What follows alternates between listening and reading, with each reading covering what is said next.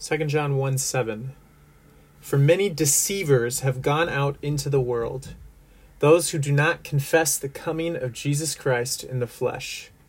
Such a one is the deceiver and the antichrist.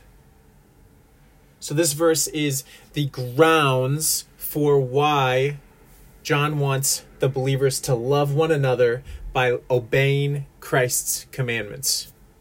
The ground for obeying that command or uh, following John's exhortation is that there's deceivers that have gone out into the world. Uh, John 2 gives us a clearer picture of exactly what was happening. In verse 18, John writes, Children, it is the last hour, and as you have heard that Antichrist is coming, so now many Antichrists have come. Just take that in many Antichrists have come. Therefore, we know that it is the last hour. So, uh, one just initial piece is that when we see such a one as the deceiver and the antichrist, what John is getting at here is that those who have gone out into the world deceiving Christians are, are not simply uh, ju- uh, just uh, neutral factors in the world. They're actually serving the demonic forces. We wrestle not only against flesh and blood, Paul writes. Uh, what we're wrestling against is principalities and rulers in the age of darkness, and those that act on behalf of the ultimate deceiver, Satan, are themselves antichrists. And, and John identifies them in this verse, 2 John 1 7, as those who do not confess the coming of Jesus Christ in the flesh. And in 1 John 2, verse 19, we recognize them because they went out from us, but they were not of us. For if they had been of us, they would have continued with us. But they went out that it might become plain that they all are not of us. And so we can know a, de- a deceiver by the fact that they do not confess Jesus Christ in the flesh and that they were once among us as Christians, but then they left us. So, what's the deal with uh, the this idea of not confessing the coming of Jesus in the flesh? Um, that the idea behind this is, is, that there were some people who who uh, subscribe to an idea uh, called docetism.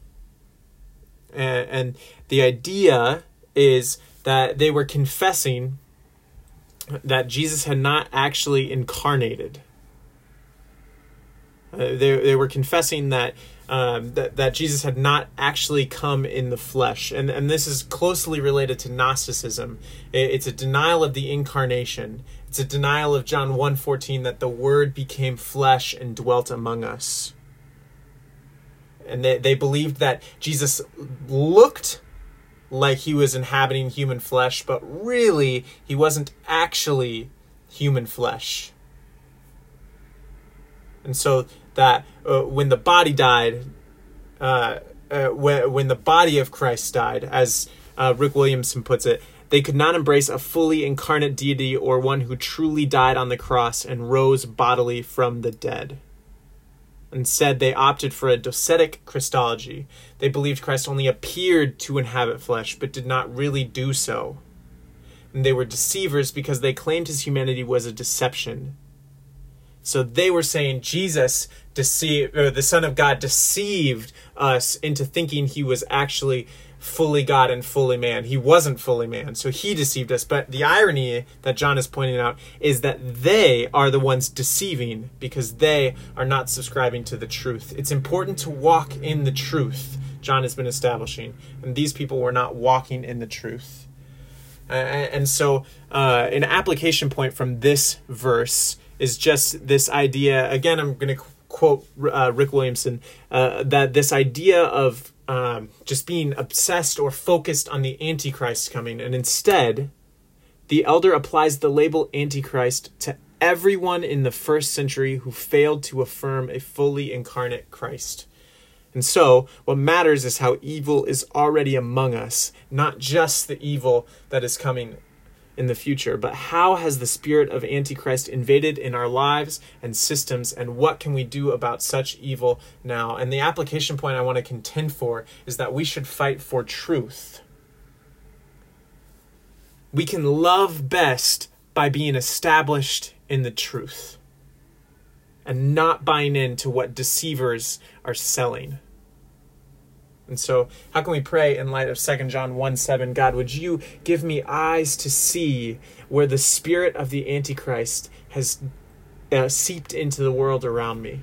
Would you give me eyes to be aware of how deceivers have twisted the truth uh, in areas of my life, in resources that I'm looking to, in, in uh, places that I'm getting information? Would you give me eyes to see?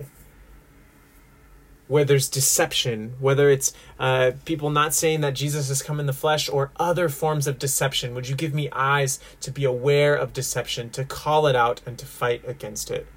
And that's 2 John 1 7.